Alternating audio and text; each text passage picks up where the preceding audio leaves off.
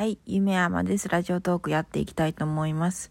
え結局前回人力車の仕事をハギーさん始めて面接受かるかなってところだったんですけど、もう面接行って翌日にすぐ合格のメールが届いて、でその翌日から研修に行って、もう3、4回研修に行ってますね。で、最初、あの、勉強あの、観光に関するあのお寺とかの勉強なんですけど結構ちょこちょこ実技というか人力車引かせてもらうこともあるみたいででこの間は先生を一人乗せて引っ張ったみたいで重かったとは言ってたんですけどまあできないこともないみたいだし会社の人もあのデビューできんことないと思うみたいな感じに言ってくれてるみたいででもほぼほぼうまくいきそうなんでまあ、その、まだ研修中ではあるんですけど、あの、ぼちぼち向こうに寮に入れるように紹介してもらおうかなって話に今朝なって、で、ああ、もう7月に入るともう毎日のように研修とか実技があるから、今はね、週に2回ぐらいのペースなんですけど、だんだん詰まってきたんですよ、予定が。向こうも予定合わせてきてくれたので。で、毎日通うと大変だし、ね、もうちょっと一人暮らしが近いですね。で、私が、親知らずかもしれない状況に今なっていて、あの、歯茎の奥が痛い。で、調べたら、奥歯の虫歯の可能性もあるし、なんか歯茎に膿が溜まってる場合痛くなるって書いてあって、もしくは親知らずってちょっと3択だったんだけど、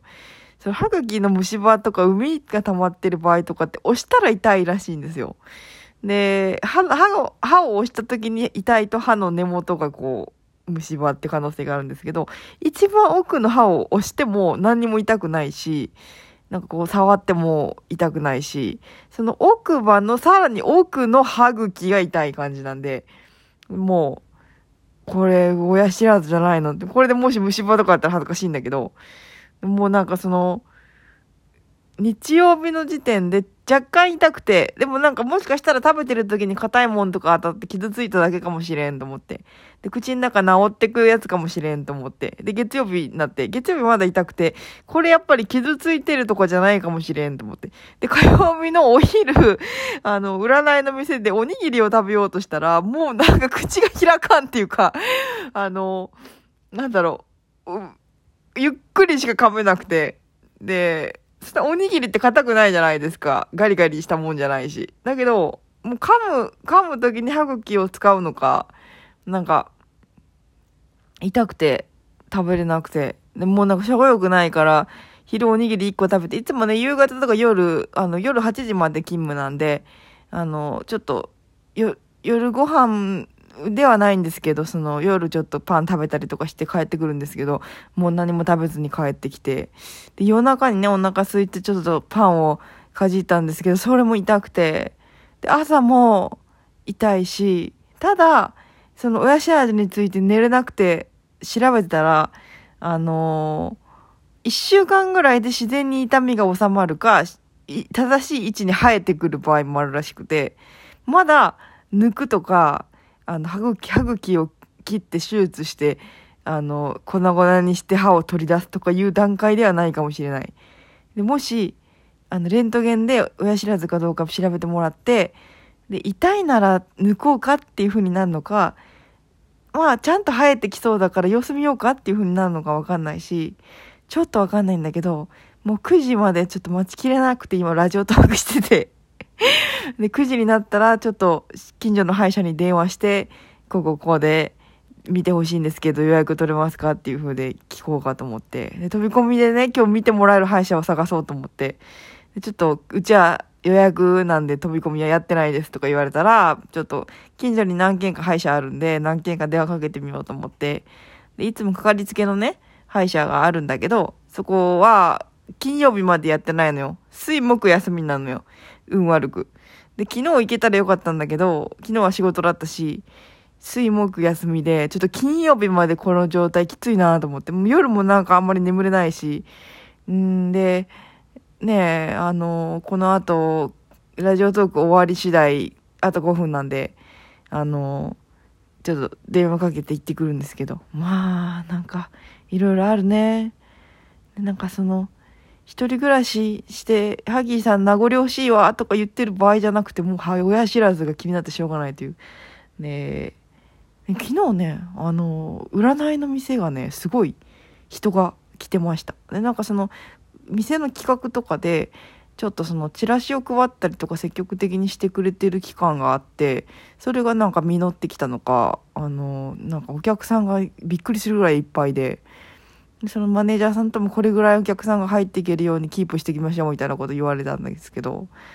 まあびっくりしましたね。もうなんかその1日で1ヶ月の売り上げだったね。その1ヶ月の売り上げがめちゃめちゃ少ないんだけどいつも。うん。えーあのいつも1人2人ぐらいしか入らないのに12人ぐらい入って。であのずっと1日鑑定してましたね。そので占いの店を何度も辞めようと思っててであのどうしようかなってその度にただリピーターさんとかも出てきてくれたからその頼りにしてくれてるお客さんがいるのに辞めてしまうと裏切ることになるからそれ嫌だなと思ってそれだけで続けてるような感じもう収入にはならないしあのお客さん全然入らないしって感じでちょっといたんですけどちょっと店の本社の方がうちの店に力を入れてくれ始めたのでちょっと改善するかもしれなくて。しかも、6月はなんか占いって売り上げが下がるっていう風に聞いてたんですけど、それもね、あのー、6月なのにたくさん入ってる状況で、夏になるとまたちょっと上がるっていう風に聞いてるんで、ちょっと、あのー、期待できるかなって感じがしたりとか、ちょっとね、変化ありましたね。で、あの、カフェでの占いも始めたんですけど、そっちの方も、あの、お店に来てくださってる常連さんがインスタを見て予約してくださる感じで、で、ゼロにはならないかな。その、来週はまだゼロなんです。来週は、再来週はまだゼロなんですけど、さ、4週後のとこに予約が入ってたりとか、あの新しい活動の方もね、少しずつできてるんですよね。で、ちょっとその、占いのお客さんで、やっぱり仕事について悩まれてる方とか、なんか副業したいですっていうメール鑑定の依頼とか、あの、そういう時にいいアドバイスができるかって自分の実体験も結構大事になってくるんで、結構その、最近副業に関する、あの、動画とかも見てたんですけど、ブログをね、コツコツやれば、結構誰でも簡単にみたいな風に言ってるやつが見つかったから、ちょっとブログでやる副業みたいなのをちょっと調べてみようかなと思って。その、時間できるじゃないですか。あの、萩さん、一人暮らしして、家で一人になって。で、もちろん今、ウィンスクールってその新しいウェブとか、動画とかイラストレーター、フォトショップの勉強も始めて、それもこなさなきゃいけないし、バイトもあるしなんですけど、なんか、あの趣味としてまた、そのブログについてももうちょっと調べてみようかなって。まだ他にもっと良さそうな副業があったら変えますけど、なんかね、いろんな仕事をやってみて、できなかったらできなかったらどういうとこが難しかったよっていうことを言えるようになったりだとか、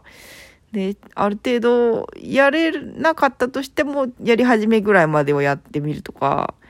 で、ちょっとね、継続できないかどうかわかんないですけど、で、ちょっとやってみようかなとか思って、ちょっと動画見てたりとかね。ああ、もうあと3分や。あと3分で電話できる。もうなんかちょっとあんま寝れなかったですよね、昨日ね。親知らずかな親知らずなんかな初めてですね。なんか、あの、ウェブ見てたら20代でなったりとかするのが多いみたいなんで、32歳で親知らずって遅いのかなとか思うんですけど、でも、あのこう、なんだろう、親知らず出てきてる感じがします。はい。今日はちょっと短めだけど、これぐらいにしようかな。もうちょっと、また、親知らずの何かエピソードができたらまたラジオトークしたいと思います。ありがとうございました。